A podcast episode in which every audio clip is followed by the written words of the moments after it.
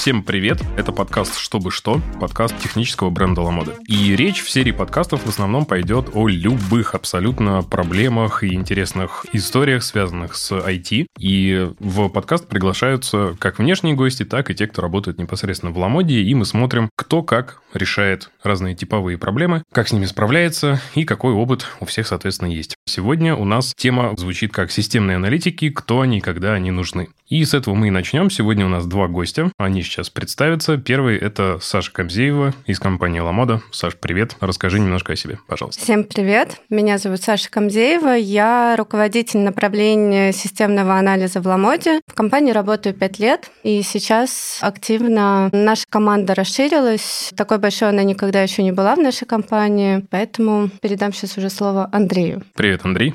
Расскажи. Да, всем привет. Андрей Бураков. На самом деле сейчас я не совсем аналитик. Я продукт оунер в одном ритейл-стартапе по доставке продуктов. Но до этого успел побывать системным аналитиком долгое время в кровавом интерпрайзе в заказной разработке. Перед этим на самом деле начинал вообще как разработчик. И, наверное, в плане наибольший в этой профессии отметился в ВКП как руководитель отдела анализа, который я, собственно, с нуля и собирал. Сборка отдела с нуля звучит серьезно. Мы, наверное, для того, чтобы все понимали, о ком вообще речь, что это за роль такая и так далее, обсудим, кто вообще такие системные аналитики. Есть ощущение, что каждый раз, когда я буду вести этот подкаст, будет всплывать понятие ролевой модели. Мы регулярно об этом говорим внутри и на разных конференциях. Хочется понимать в компании вообще, какие есть роли, где их границы и как участники на этих ролях взаимодействуют друг с другом. Можешь, Андрей, рассказать свое видение, кто вообще такой системный аналитик, почему системный? Слушай, кто такой системный аналитик, это зависит сильно от того, в каком месте и в каком времени мы оказались, потому что системный аналитик зачастую у каждого свой. Кто-то может подразумевать человека, если мы говорим о заказной разработке, кто пишет большие-большие постановки, особенно это ассоциируют с каким-нибудь страшным waterfall и прочим. Где-то он выполняет там функции архитектора на минималках, где-то он как раз очень похож похож на продукт-менеджера, продукт-оунера, который формирует требования к продукту. А иногда это вообще человек, который занимается тем, что не хочет делать никто другой. Поэтому сколько проектов, столько, наверное, и вариантов того, кто бы это мог быть. Термин про занимается тем, чего никто не хочет, очень забавный. Обсуждали как-то топик о стартапах, когда ролевой модели нет, все заряжены, надо все сделать, людей мало, и каждый делает все подряд, процессов нет или процессы привязаны к людям. В общем, что в человека запихали, то в нем в итоге едет. Это действительно знакомо знакомая история. Саша, насколько у тебя вообще отзывается озвученное? То есть к чему ближе из озвученного Андреем вот то, что наблюдаешь ты, и как вот ты начинал аналитиком? На что была похожа твоя работа,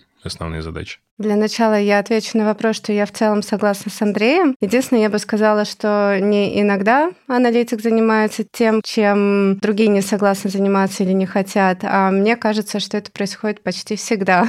То есть это некая затычка в плохих процессах, когда другие роли не могут вытягивать ну, тот функционал, который в них заложен или который всплывает из-за неправильных процессов. Когда я начинала, я начинала заказной разработки, поэтому я как раз тот человек, который разрабатывал государственные системы, писала, слава богу, не самые большие документы, потому что с ГОСТом я мало работала. И там как раз прочувствовала, когда ты не можешь никак влиять на продукт, когда за качество отвечает, по сути, заказчик, и он говорит то, что нужно ему делать. Мне этот формат не очень был близок, поэтому я ушла в более продуктовую разработку в инхаус в Ламоду, где уже во мне больше отзывается та работа, которую мы делаем, потому что там действительно больше качества. Несмотря на то, что я сказала, что аналитик — это затычка в процессах, а у нас их много. Термин «затычка» вызывает у меня, с одной стороны, ностальгическую боль. Ну, когда я вспоминаю, что были какие-то задачи, не касающиеся той или иной моей роли напрямую, которую я почему-то брал на себя и все равно тащил. А можешь немножко пояснить, что значит неправильные процессы? И как следствие вопрос, а каково тогда место системного аналитика, если все процессы правильные? Если процессы все правильные, то системный аналитик может быть тогда, когда цена ошибки высока, и нужно прямо действительно продумать все решения и не позволять себе продумывать эти решения там во время разработки, да, когда у нас довольно часто такое всплывает. Это один из примеров, да. Второй пример, когда ну, слишком разные языки между бизнесом и разработкой, и надо прям уметь переводить. Сейчас просто кажется, тенденция все чаще и чаще сводится к продуктам. Продукты — это те люди, которые, кажется, должны уметь разговаривать с разработкой, уметь ставить им задачи. И поэтому, кажется, если есть хороший, сильный продукт, если есть сильная команда разработки, то там может уже и не быть места системным аналитикам, потому что это может быть лишним звеном. По поводу того, что же это за затычка в процессах, и когда процессы плохие, например, когда нет документации, когда нет понимания, как работают процессы сейчас, когда уходит довольно часто экспертиза, и невозможно понять вот здесь и сейчас, как работает тот или иной функционал. Тогда вот довольно часто системные аналитики могут выручить команду и сделать ту работу, на которую не хватает времени у разработки. Окей. Андрей, я вижу безудержное веселье на твоем лице от фразы «нет документации». Можешь немножко рассказать? Меня просто всегда бесконечно триггерит. У меня есть такой некий свой чек-лист, когда, на мой взгляд, системного аналитика либо используют неправильно, либо, может быть, проблему стоило решать не им. Вот в этом топчике один из этих пунктов – это вопрос, а у нас проблемы с документацией. На мой взгляд, задача аналитика, она вообще заключается не в создании или поддержании красивой документации. Он часто берет эту функцию, он может брать эту функцию, но как бы вообще-то совсем не обязательно. Документацией может заниматься команда разработки в том числе. Можно также использовать, нанимать тех писателей, если аналитику эффективнее в целом для процессов, для команды, для разработки, для деливери станцевать, например, вместо того, чтобы написать какие-нибудь user story, постановку и прочее, и его так поймут, и у нас будет меньше ошибок, то он может это сделать без какой-либо документации. Как следует из названия аналитик, он может анализировать, он может проектировать, но документация – это некоторая, ну, побочная функция его действий. И вот когда очень часто слышу, что нам нужен аналитик, чтобы у нас была консистентная документация, вот у меня здесь прям такое происходит возгорание, потому что нет, это не аналитик, во-первых, а во-вторых, на мой взгляд, это довольно проблемная практика, потому что если аналитик только отвечает и вообще заинтересован в актуальной документации в команде, в этом не участвует разработка, не участвует QA и прочее, то мы здесь огребаем то, что это интересно только ему, и в целом она будет не актуальной, не отражающей реальность примерно всегда. Потому что пока там аналитик что-то документирует, разработчик будет радостно писать кодик, выпускать релизы, и как бы, слушай, ну, ну вот я здесь поменял, ну да, ты писал по-другому, ну поправь, тебе ж не сложно. Ну, то есть в итоге это своего рода культурный вопрос. Когда ты сказал про команду разработки, способную поддерживать документацию, я внутри, опять же, заржал, потому что я помню все свои потуги какие-то в эту сторону. И единственный, наверное, член команды, который стабильно что-то делал с документацией, это был QA в тот период, когда не было конкретного там аналитика, привязанного к сервису, к команде, к домену. QA был заинтересован в этом кровно, потому что держать в голове там работу, ты понимаешь, Саш, наверное, о ком я, наши коллеги Люби, Люба, привет, если ты слушаешь нас. И да, действительно, документация появлялась, и если бы тестировщик ее не писала, то у нее был бы шанс потом наступить на какие-то грабли и быть вынужденной вспоминать, а как, блин, она работает. То есть в каком-то смысле она и заботилась о команде, и о других возможных аналитиках продуктах, ну и, само собой, о себе. А вот с разработкой в этом плане гораздо тяжелее, потому что уговорить команду, уговорить инженеров задокументировать что-то связанное с обменом, контрактом, форматом данных, чем-то еще, да, в принципе, можно. Можно сделать это частью definition of done задачи, даже конкретные, это неплохая практика, но что касается именно описания бизнес-процессов и прочих историй, то есть, а кто тогда это делает? То есть, я согласен с тем, что системный аналитик не обязан там иметь своей целью порождение документации. Какие-то чуваки все равно должны быть, а кто это? Технические писатели, продукты? Смотри, вопрос о том, о какой документации мы говорим, потому что я, например, люблю так играть словами, я услышал там слова бизнес-процессы, да, бизнес-требования. И здесь мы уже заходим на территорию, насколько активно системный аналитик с этими бизнес-требованиями работает, и должно ли это бизнес-требование, бизнес-процессы быть одним из результатов его деятельности. Наверное, в текущем контексте я на системного аналитика сейчас больше смотрю как на одного из инженеров в команде, который может не писать, а, кстати, в некоторых случаях и писать определенного рода код. Но если возвращаться к идее непосредственно, что разрабы... Разрабы не любят писать доки. я согласен. Я когда был разрабом, тоже это не любил и ненавидел. Я сначала кодил, потом, когда меня заставляли, что-то там писал. Но на эту тему, наверное, имеет смысл обратиться сейчас. Там есть даже уже конференции типа «Все S-код» с одной стороны, с другой стороны там полноценные масштабные комьюнити техписов, knowledge менеджеров. И если такая проблема стоит, если такая задача стоит, вообще, кстати, может быть, нам документация не так уж и нужна, как мы думаем, то можно, например, обратиться к этим источникам и посмотреть, а что мы можем из этого взять. А вот такой момент. Есть топик, который я точно хотел сегодня поднять. Он про анбординг и приход системного аналитика на какое-то новое место, где ему нужно прийти и, простите, аналитить внезапно, да, каким-то образом. А документации нет. Вот этот кейс, Саш, что ты вообще о нем думаешь и как с ним справляться? Мне кажется, это довольно частый кейс. И, в принципе, когда я приходила в Ламоду, тоже не было никакой документации, которая мне бы могла помочь с моей задачей. Это разговоры с людьми, с пользователями, с с бизнесом, с разработкой. Это анализ системы внезапно, тоже изучение логов. Возможно, поковыряться в тестовой среде. Всегда да, можно вызвать запросы, потыкать UI, там, в зависимости от того, что за система. И таким образом, понимая, зачем тот или иной функционал существует, как его используют, потыкая реальную систему, да, посмотреть на то, как это работает на проде, можно сделать э, выводы, которыми пользуются собственно, другие люди. Поэтому, когда нет документации или когда она есть, но она не актуальна, это, наверное, самый лучший способ по изучению того, что есть. А онбординг, он еще может проводиться разными коллегами, да, как он, наверное, всегда тоже проводится, когда мы изучаем еще то, что есть за рамками твоей системы, вообще как живет компания, какие у нее там стратегические цели, какая у нее структура. Мне кажется, это тоже довольно важный вопрос для аналитика для того, чтобы он понимал всю картину целиком. Это тоже очень важно. Ты упомянула историю про чтение логов. Я вспомнил прекрасные бессонные ночи ковыряния в эластике, в кибане там и так далее. Все эти замечательные приколы. Андрей сказал, что писал код и упомянул, опять же, вот это тоже интересный момент про некое там теоретическое написание кода. А вот можешь, Саша, немножко рассказать про такую составляющую типа хард-скиллы про технику и аналитика? Какие вообще они ожидаются, какие тебе кажутся необходимые? Мы наверняка будем все время приходить к идее о том, что это зависит, опять же, от проекта, от реалий компании. Но вот на твоем, кажется, продолжительном опыте конкретно в Ламоде, то есть что необходимо.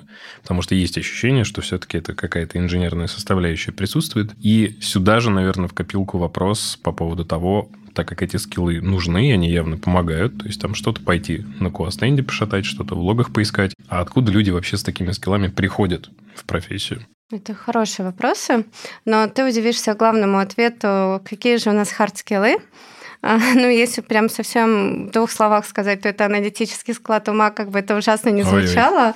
А, да, я сейчас объясню, что это такое. Для меня важно не какими инструментами умеет владеть человек, а как он может рассуждать, как он может э, структурировать свою речь на письме и устно, какой у него кругозор, какие он умеет вопросы задавать, да, как он умеет выстраивать всю картину целиком и углубляться в какие-то детали. Вот это, наверное, самые главные скиллы, которыми должен обладать аналитик. Потому что если он э, достаточно умеет делать хорошо те вещи, которые я перечислила, его можно научить э, пользоваться логами, любым другим инструментом, его можно научить э, писать запросы в базу данных и при желании читать код, да, даже что-то кодить, если надо, это просто может входить в обучение. А научить э, человека мыслить правильно, понимать всю картинку целиком и потом углубляться в детали, это довольно часто зависит от склада ума, и этому уже намного сложнее научить человека. Ну и плюс коммуникация коммуникации.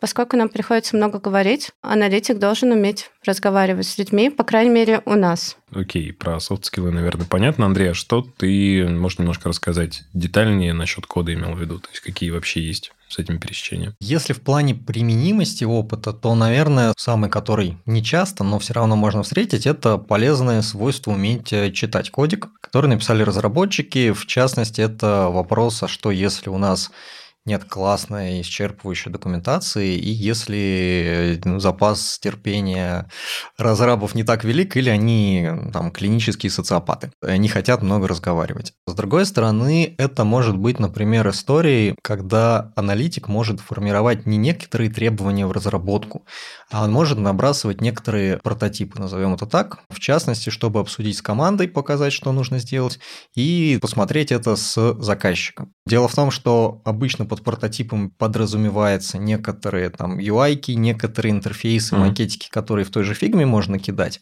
но это могут быть э, прототипы, там особенно я встречал ребят, которые там хранилищами данных занимаются, некоторые там прототипы каких-то новых, допустим, алгоритмов, который сам по себе нельзя опускать в промышленное использование, то есть как его масштабировать, вот это в производство. Здесь должны участвовать разработчики, но он может накидать такие какие-то свои мысли и показать им это обсудить. Запрос относится довольно часто к разработчикам, но довольно часто это умеют делать хорошо аналитики. По крайней мере, логическая модель данных, она вообще присутствует в аналитических спецификациях. И разработчики просто обогащают это да, какими-то физическими параметрами. Также в моей практике, например, было то, что я проектировала базу данных для одной из наших эм, государственных систем. Не могу сказать, что это правильно, и не могу сказать, что я хочу повторять этот опыт. Это как раз то, что говорил Андрей в начале, но довольно часто аналитики это делают. И тут мы заходим, наверное, на интересную территорию. Один вопрос будет предварительный, а потом уже суть. Предварительный такой. Каков результат работы системного аналитика? Можно Андрей я? кивает. Можно я скажу? Мне кажется, ну, одним из хороших результатов будет работы системного аналитика. Тут, правда, вопрос, мы имеем в виду, что там есть бизнес или нет, потому что бывает вообще разделение на бизнес-аналитиков системных аналитиков. Но это хороший перевод бизнес-требований на язык разработки. Это даже, да, может быть не документация, Хотя все равно тот или иной результат это, скорее всего, будет э, либо документ, либо схемы, да, либо еще какой-то визуал. Но главное это просто перевод. Главное, чтобы разработке было понятно, а что им делать, если уж присутствует такая роль. Мгм. Андрей, так как тебя по-прежнему этот топик веселит, расскажи, не держи в себе. Я чувствую, наш батл будет продолжаться, потому что это второй кейс из моего топчика, как использовать аналитика не надо, в частности, связка бизнеса и разработки, перевод с языка бизнеса на язык разработки. Почему я считаю, что это... Это на самом деле само по себе неплохо, но это говорит о том, что у нас есть проблемы в целом либо в команде, либо в компании вообще на уровне коммуникации разработчика и бизнеса потому что что-то пошло так, что разработчик не хочет, не может думать вообще о бизнес-потребностях и в конечном счете о продукте. Вопрос, а почему так? Потому что разработчики на самом деле существа довольно любознательные. И как бы да, есть, которые хотят только писать кодик и ничего больше не знать, но вот я нередко видел проекты, где возникал некоторый антагонизм между айтишечкой в целом и бизнесом. Например, там разработчик смотрит, думает, господи, что это за бред, не хочу думать, просто скажите мне, что делать, я буду писать кодик. Вот это, наверное, не очень здоровая ситуация. Вместо того, чтобы находить переводчика, неважно, это системный аналитик или кто-то другой, мы можем назвать его иначе, возможно, стоит подумать, а почему такая ситуация возникла и как бы нам вообще можно было это изменить. На самом деле, в нашем даже случае разработчики действительно народ любопытный, им действительно интересно и важно понимать, как работает бизнес. Но для того, чтобы понять, а как работает этот бизнес, нужно было сходить в несколько департаментов. И в нашем случае э, это действительно делал системный аналитик. Я не могу сказать, что это нормально, но так это у нас и работало довольно долгое время. И мы уже потом разработчикам рассказывали, а как это работает по бизнесу, а зачем нам с бизнесовой точки зрения нужно делать ту или иную штуку. Поэтому что ты тут скажешь? когда у тебя нет одного человека, и разработчику тогда понадобится слишком много времени, чтобы выяснить, как это работает. Ну, это похоже на то, что мы послушали мою реплику, убрали системного аналитика, но проблему решать не стали. То есть я, конечно, не уверен, но, возможно, те ребята, которые где-то когда-то изобретали agile и около того, именно подобными проблемами руководствовались, когда стремились поместить в одну компанию айтишечку, продукта и обязательно бизнес-экспертов, чтобы разработчику, аналитику или кому-то еще не нужно было проходить три департамента, а в одной команде у нас были сосредоточены бизнес-знания, технические знания и там лицо или лица, способные принимать реально решения. Не рекламирую Agile, но, возможно, это один из вариантов решения.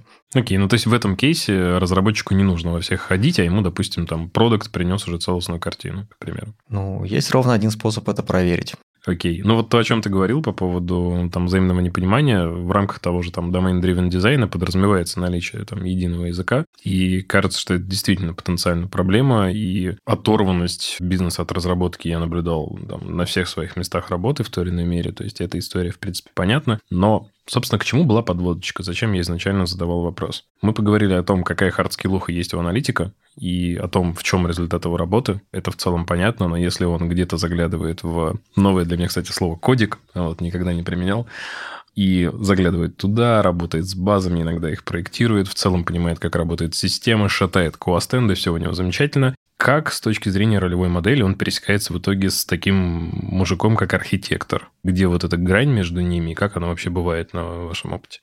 А то кажется, что есть явно пересечение. И их очень много. Ну, я могу начать от нас, да. Мы пытаемся разделить это следующим образом, тоже не самым правильным, но пока мы живем так, как живем. У нас системный аналитик, он э, сначала понимает полностью всю задачу, которую нужно решить. Она обычно довольно обширная, это довольно большой проект, который делится потом на части. То есть понимает всю картину целиком сначала со стороны бизнеса, потом со стороны систем. Потом, когда мы проектируем решение, аналитик э, даже может предлагать те или иные решения, но уже совместно с архитектором, с техлидом, потому что техлид ну, знает, да, какие есть вообще технополитики, какие у нас есть стратегии в архитектуре и как правильно делать в том или ином случае. На моей практике, когда я была системным аналитиком, со мной довольно часто с моими решениями соглашались, потому что, ну, как бы я знала, да, и о технополитиках, и в целом могла что-то предлагать. Но системный аналитик помогал провести вот этот весь анализ, а что же нам нужно сделать, да, что же нам нужно автоматизировать, а архитектор, он принимает решение, он несет ответственность за это решение. Вот в нашем случае это так. Можешь для наших слушателей угу. немножко пояснить термин, который у нас в компании появился и, наверное, набирает Техлит? силу? Да, технополитика. Можешь а, рассказать, что это такое и какое значение имеет для аналитика? Это набор правил, по которым должна жить э, разработка для того, чтобы не было хаоса, да, то есть как мы проектируем, как мы ведем документацию в запросах, что нам нужно использовать э, чаще всего событийную модель, да, если мы ее можем использовать, э, то мы там не проектируем очереди, а пишем через кавку, например. Это то, что принято в компании. Вот как раз про уровень абстракции, наверное, хотелось спросить, потому что тут вот эта грань, когда ты можешь, например, будучи погруженной в техническую составляющую, рассуждать о том, будет ли это событийная модель, синхронные запросы, в общем, whatever. Ты упоминаешь кавку, то есть это такой типа степень погружения, что мы говорим уже о конкретной технологии. Угу. А вот в итоге, что в той схеме, которая, допустим, есть у тебя сейчас, в идеале остается архитектору? Если, условно, есть квадратики, есть модель данных, потоки данных и так далее, то есть это ли стек, аспекты реализации, это действительно определение стека, да, то есть э, аналитик никогда не принимает решение, на каком языке разработки мы, например, пишем, и там, какую базу данных э, будем использовать. Он э, не принимает решение по тому, какие процессы в реализации, да, именно как мы пишем кодик. Аналитик не принимает эти решения. То есть это все остается архитектору. Все разговоры с апсами, которые довольно часто возникают, когда мы проектируем что-то новое. Это точно там, у него.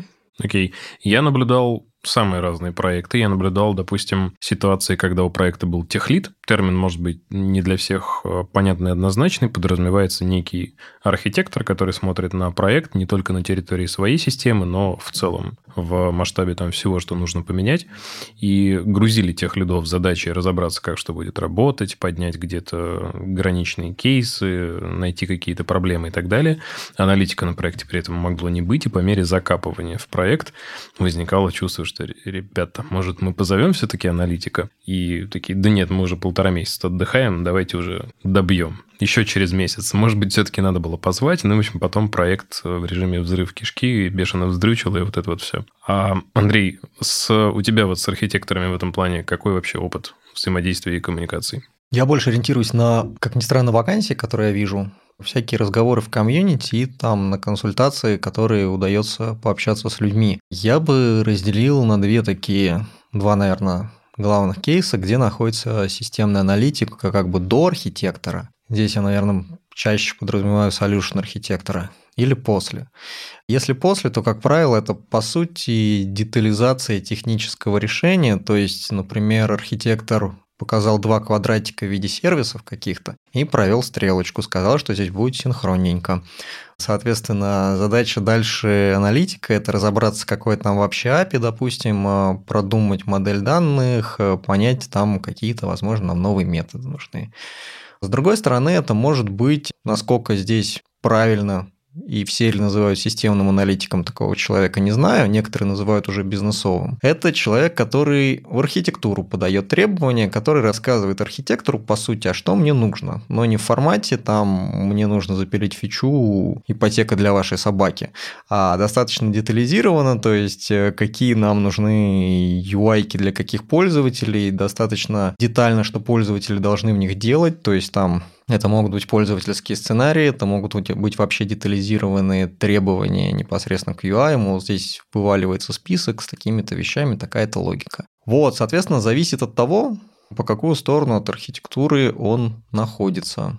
Ну и в целом, в первом случае, наверное, я уже третий раз, да, повторю, это такой архитектор на минималках, с другой стороны, это такой в каком-то смысле может быть, если говорить о продуктовой разработке, продукт-менеджер, продукт-оунер, которые такие детализированные постановочки на продукт или систему делает. Мне в целом нравится, каким образом роли пересекаются. Мы еще дождем, дойдем наверняка до обсуждения таких прекрасных людей, как продукты. Это своя отдельная война, а вот все еще, пока мы на волне взаимодействия с архитекторами, а архитектору надо вообще взаимодействовать с бизнесом. В той вселенной, где у нас в компании есть системные аналитики, разумеется. Мне кажется, да. Ну, то есть архитектор который рисует квадратики и стрелочки между ними, он вообще должен понимать, а зачем нужны эти квадратики, зачем нужны эти стрелочки, и без понимания бизнеса его решение будет оторвано от жизни. Понимание бизнеса – это некая осведомленность, это не коммуникация. Я скорее про кейсы, когда бизнес приходит, говорит, Вася, можешь вот прям дать оценку там в майках, в трусах, в чем угодно, сколько займет, или а можно ли это реализовать? То есть в кого вообще бизнес, пока мы обезличиваем, что это за роль, некий вот такой облачный страшный бизнес, в кого он в итоге приходит с вопросами по тому, как система сейчас работает? В аналитиков? Или он может бегать в архитекторов? Если есть аналитики, то я бы бегала бы к аналитикам. Почему? Потому что аналитики, мне кажется, могут более понятно, менее абстрактно рассказывать о том, а как это работает. Это раз. А вообще, когда ты говоришь о примере, что дай же нам еще и оценку, то здесь, на мой взгляд, вообще некорректно бегать ни к аналитику, ни к архитектору, а к той роли, которую мы еще здесь не упоминали. Если она существует, то к проекту, да, ну либо к той роли, которая выполняет роль проекта. Хорошая формулировка. А именно проект должен дать оценку? Я поясню контекст. Обычно представители бизнеса приходят и думают, ну окей, мы хотим запустить вот эту фичу, она простенькая, тут нам надо там кодик пописать, тут интеграцию сделать. Типа скажи, это месяц, два, три. Ну, вопрос еще, кто такой бизнес этот? Ну, то есть он несет Черт ответственность? Подери, да. да. Ну, просто PM, кажется, управляя некими сроками, ожиданиями, там, культурой ведения проекта, может не иметь экспертизы, чтобы эту оценку дать. Но... Или мы ожидаем, что он пойдет как раз дрючить тех, кто может. Угу. И все все равно замкнется на архитекторе. Не только же на архитекторе. Тут еще вопрос, что за архитектор, да? То есть, как правильно Андрей замечал, есть solution архитектора. А если есть тот, кто больше приземлен к разработке, мне кажется, правильнее идти именно к тем людям, которые делают код, да, которые э, понимают, сколько времени нужно на доработку той или иной фичи. Мне кажется, solution архитекторы, они иногда даже не знают, сколько это будет по времени. По аналогии с технополитиками, а кто вообще такой solution архитектор? Потому что мы внутри сейчас проходим очередную волну калибровок, и мы собираемся и говорим, ребят, у нас используется термин техлит, архитектор, архитектор дирекции, техлит команды, техлит проекта, solution архитектор, chief архитектор. У нас некоторое время назад появилась роль архитектора отдела.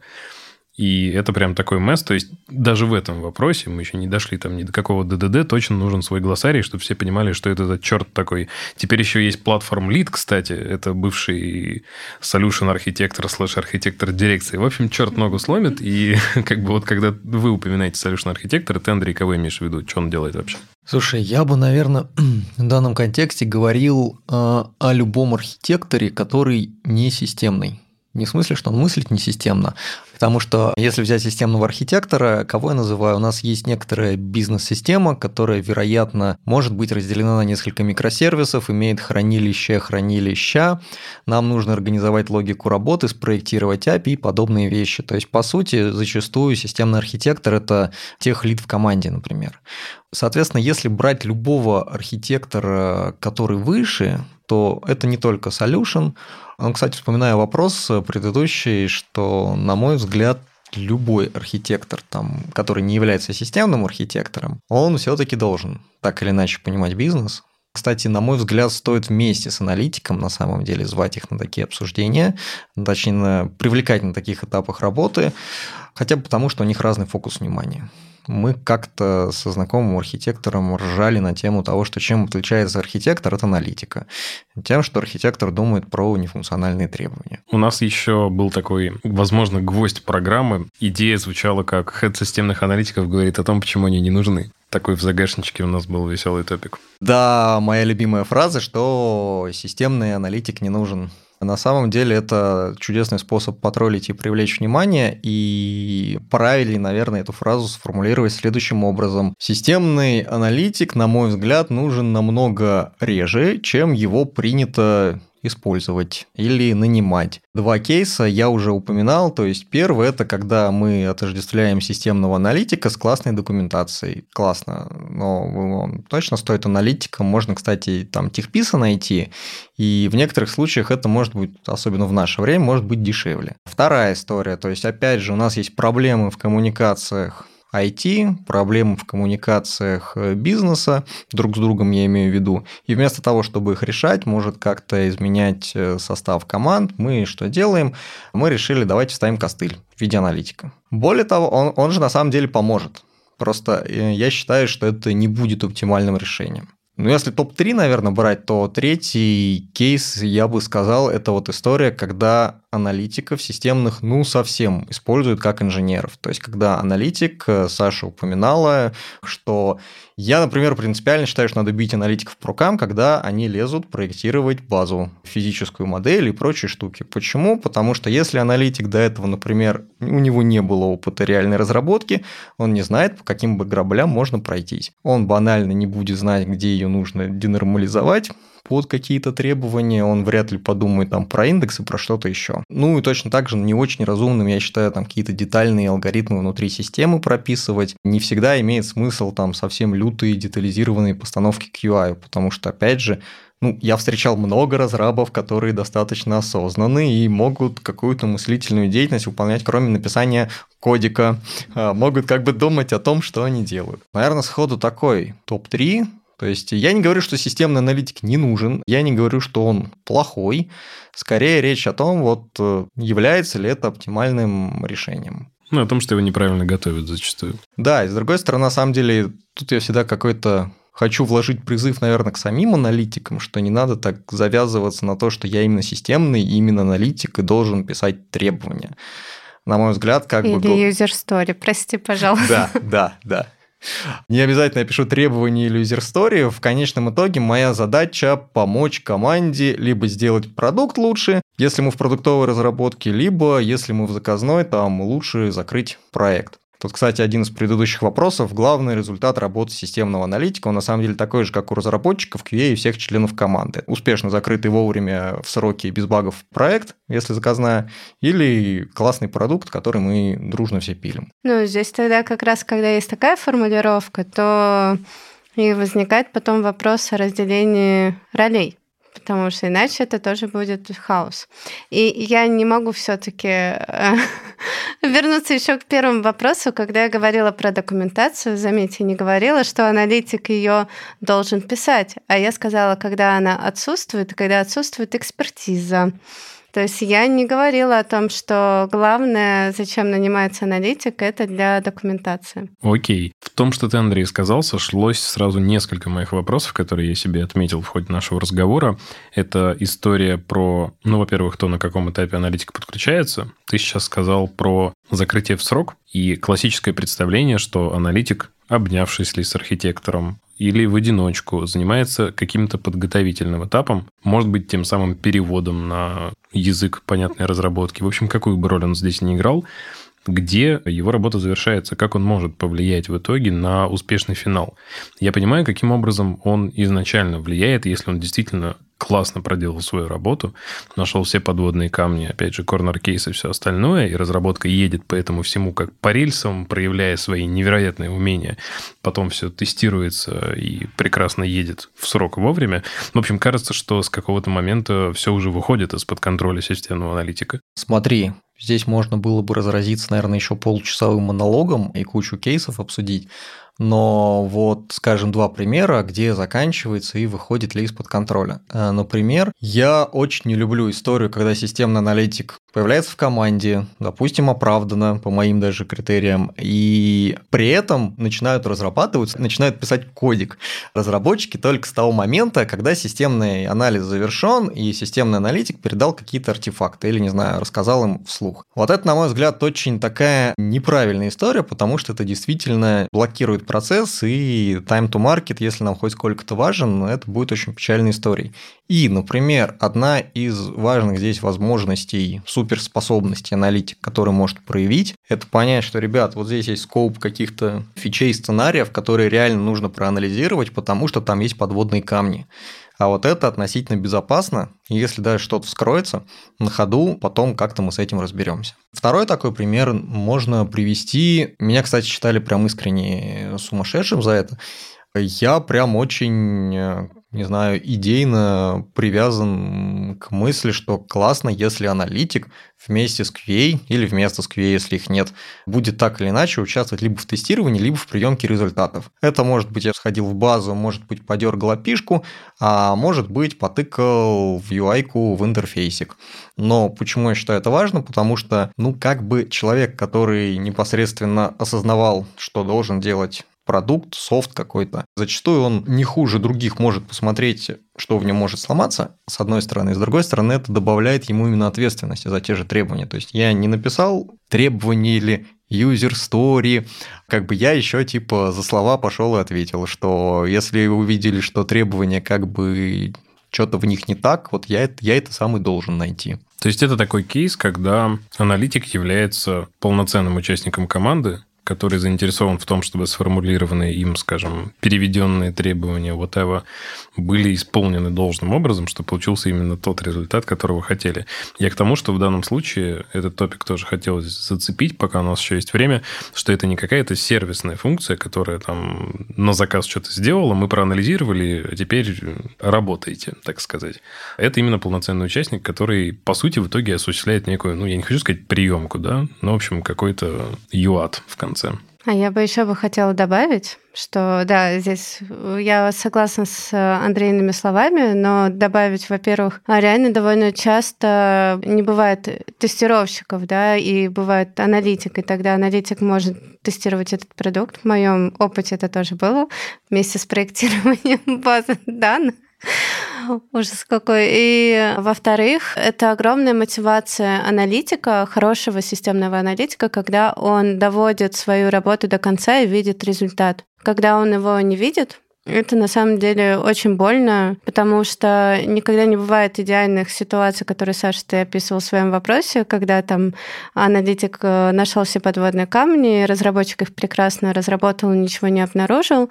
Всегда бывают подводные камни, всегда мы что-то недоуглядели, и нужно решать какие-то вопросы во время написания кода. И если аналитик не будет видеть этих проблем, то он никогда не сможет на этих ошибках даже научиться учиться и их учитывать в будущем. Ну и вообще мотивация увидеть готовый продукт – это классно для всей команды. Время от времени я сталкиваюсь с таким на мой взгляд, антипаттерном, когда разработчик, например, получает задачку. То есть мы сейчас говорим о том, что какую-то работу проделал продукт, аналитик, посмотрели в команде, уже супер конкретно описали задачу. Она пришла в разработку. И вот эта история с отсутствием единой культуры, языка и фокуса на результат приводит, например, к тому, что разработчик пишет код, отдает его на кудреве, и больше для него задачи не существует. То есть это вот к слову о том, что, ну, на мой взгляд, если аналитик вовлечен в вот этот процесс получения нужного результата. Классно, если бы вся команда была в этом заинтересована. Я сейчас, например, вижу кейсы, когда у нас случаются горизонтальные перемещения. Есть люди, которые из поддержки переходят в project management. Такое мы знаем. Есть те, кто из project менеджмента переходят в разработку. Эти кейсы более редкие, но они случаются. Есть те, кто из тестирования переходит в продуктов. Привет, Люба еще раз. И есть, соответственно, супер частый, как мне кажется, кейс даже для нас, когда QA переходит в разработку. И это получается такая интересный сплав человека, который выдает код, который можно, ну, ревьюить, безусловно, нужно, потому что профессия новая, но с точки зрения качества и протестированности оно обычно прям шикарно, соответственно, выходит. Так что вот на почве того, что мы обсуждаем, формируется такой образ продуктовой, что ли, команды, в которой все собрались, каждый делает, безусловно, свою роль, отделены продукты от аналитиков, да, Андрей улыбается на этом этапе. И, соответственно, разработчики понимают, что нужно дотащить задачу до прода, а не просто там написать код и куда-то его отдать. Так что, наверное, клево, когда так. А вот по поводу невозможности найти все подводные камни, наверное, это будет один из последних наших топиков на сегодня. А какова вообще цена ошибки и какие, может быть, самые эпичнейшие факапы у вас случались, о которых могли бы сказать? По разработке ну, у меня косяков бывало окей. навалом, о которых я могу а, говорить часами. Я могу рассказать, да, это, наверное, не про Ламоду, а как раз про опыт, когда там в одном лице было слишком много всего. Но это как раз к вопросу о том, что не было архитектора, который бы мог бы подумать о нефункциональных требованиях. Мы впиливали справочники. То есть у нас э, изначально, когда мы разрабатывали решение, все было на каких-то значениях, установленных в XSD, а потом мы начали уходить от этого и э, переводить все в справочники. Ну и плюс создавать еще другие справочники, необходимые для масштабирования. Нам надо было апдейтить исторические данные. И когда я прописывала требования, то совершенно не подумала, что данных у нас слишком много. Страховой рынок стал на несколько суток. Ну, не могу сказать, что это была ответственность только моя, потому что, опять же, вот э, я была системным аналитиком, да, и здесь как раз архитектор бы не помешал, но, тем не менее, могла бы об этом подумать. А в плане какой-то логики, которая разрабатывалась в Ламоде, вот, честно говоря, прям сходу не приходит на ум какие-то эпичные моменты. По поводу того, что что-то застряло на несколько дней, у меня был кейс, когда я немножечко накосячил в коде и ошибочно разослал в 3 часа ночи 50 тысяч смс к одному зарубежному провайдеру, точнее его пользователям. И очень интересно было на утро читать, так сказать, фидбэк пользователей в адрес своего мобильного оператора. Причем они-то не знают, что есть какой-то подрядчик, что кто-то где-то в России сидит, пишет код и так далее. Они видят сообщение от оператора соответствующего. У меня была идея в следующую ночь в 3 часа утра или там ночью разослать смс с текстом «Извините», но я, в общем, сдержался и там кое-как, в общем, скриптами проблему решил. Но вот этот момент, когда результат твоей деятельности непосредственно влияет на жизни людей, или на какой-то бизнес и так далее, это, мне кажется, такое довольно интересное чувство. И полезное, как мне кажется, Безусловно. для работы. Вспомнил какие-нибудь кейсы или воздержимся? Ну, скажем так, много-много лет назад в одном банке команда в лице аналитика, разработчика и QA, все три роли которых исполнял я. Это идеальный заход. Да. Продолжай идеальная пауза, драматическая. Скажем так, сложилось, что произошло в течение суток некоторое количество банковских переводов юрлиц в сторону компаний, которые, я думаю, название многие знают. Задвоение платежей. Часть из них как бы уже после этого воспользовались. В общем, это история, которую с точки зрения бизнеса и юридических вопросов в том числе пришлось разгребать очень долго. Окей момент, наверное, по поводу возможности как-то предвосхитить такие ситуации, такой под вопрос, а сколько вообще одновременно аналитиков может работать над какой-то инициативой, и как они при этом могут друг с другом взаимодействовать? Могут ли как-то подстраховать? Что такое инициатива здесь зависит? Вопрос, Проект, наверное. фича. А какой проект? Насколько он большой? Ну вот ситуация, в которой, допустим, ты понимаешь, что там некого, допустим, было тебя проверить, да, и получилось что-то страшное. Кто может отловить? Следующие роли другие. А вот мне как раз всегда, да, кажется, что как раз это же совместная командная работа, и, собственно, когда, почему, может быть, я не вспоминаю косяков, потому что эти косяки, я считаю, уже командные. После аналитика это все смотрит э, архитектор, да, там, когда разработчик делает задачу, если он погружен в процесс, он тоже может задуматься о чем-то. QA который тестирует код. И если все проглядели этот косяк, то я считаю, что здесь нет одного виноватого, виновата команда. И вообще некорректно искать этого виноватого. Ну, насчет искать виноватого я согласен. Мы в целом обычно придерживаемся внутри компании идеи о том, чтобы понять, как не повторять ошибку, а не Да. о том, кто в этом виноват. А, Но в целом, да, подход вполне понятный. Знаешь, Саш, есть проблема в моем случае. Не было команды. Не было, ты, ты был командой. Ей была команда, была виновата она, и она нашла крайнего. Да, ты капитан, это корабль. Что ж, ребят, спасибо вам большое, что мы успели за этот час рассмотреть столько топиков. Для всех, кто нас слушал, в эфире был подкаст «Чтобы что», и в следующих выпусках мы продолжим поднимать вопросы о границах самых разных ролей, обсуждать кейсы, как веселые, так и не очень. Подкаст можно будет послушать на самых разных площадках, где бы вы сейчас его не услышали, мы будем его распространять дальше, и в том числе можете забегать на наш сайт techlamoda.ru, где мы тоже о себе информацию обязательно повесим. Спасибо большое, Андрей, спасибо, Саша, и спасибо всем, кто сегодня нас слушал. Спасибо. Спасибо, Пока. всем счастливо. Всем пока.